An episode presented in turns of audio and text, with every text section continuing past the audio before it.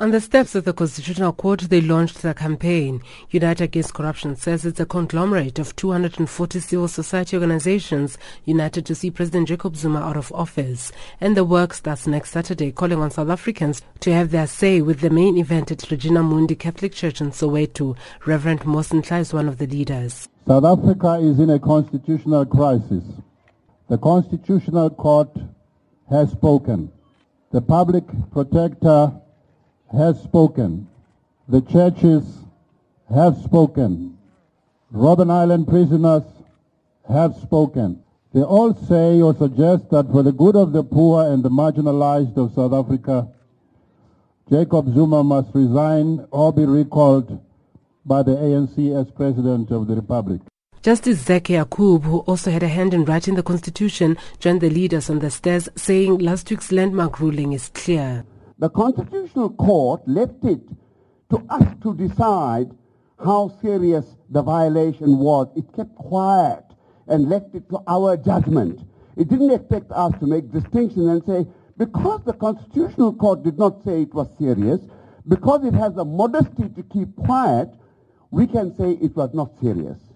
So now, because of this lawyer turned politician approach, I have to say it was serious. Among the leaders are former ANC Deputy Secretary General Cheryl Carolus, ANC veterans Dennis Goldberg and Mavuso Msimang, health activist Mark Haywood and former COSATU General Secretary Zwelinzima Vavi. The ANC has dismissed their campaign. General Secretary Gwede Mantashe has called the coalition desperate and dangerous. Vavi wanted to be the president of the ANC, uh, promoted by Jim. When that was didn't happen, they, they, they decided to walk away. And if they are going there to plot whatever, it's expected of them when you walk away out of an organization because your ambitions are not fulfilled.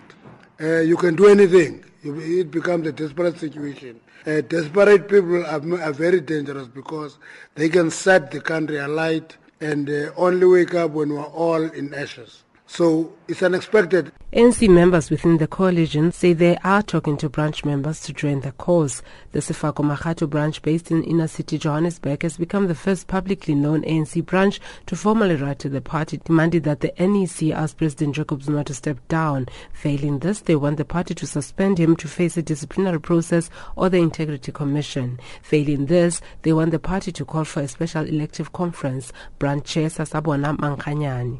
So our branch is constituted about uh, 100 and something members, uh, and um, you know there was no any dissenting view from the branch general meeting that we had. Uh, in fact, everyone in that particular meeting had something to say because generally our membership uh, were very disturbed about the latest development, and uh, that is why they mandated ourselves as the branch executive committee to address this matter with the national leadership. Meanwhile, President Jacob Zuma's son, Edward, has labeled the campaign to remove President Zuma as a ploy by white monopoly capital. People have been uh, sent to see to it that they deal with the standing and the good name of the president, and they must do everything in their powers to do that, regardless of what the highest court of the land says.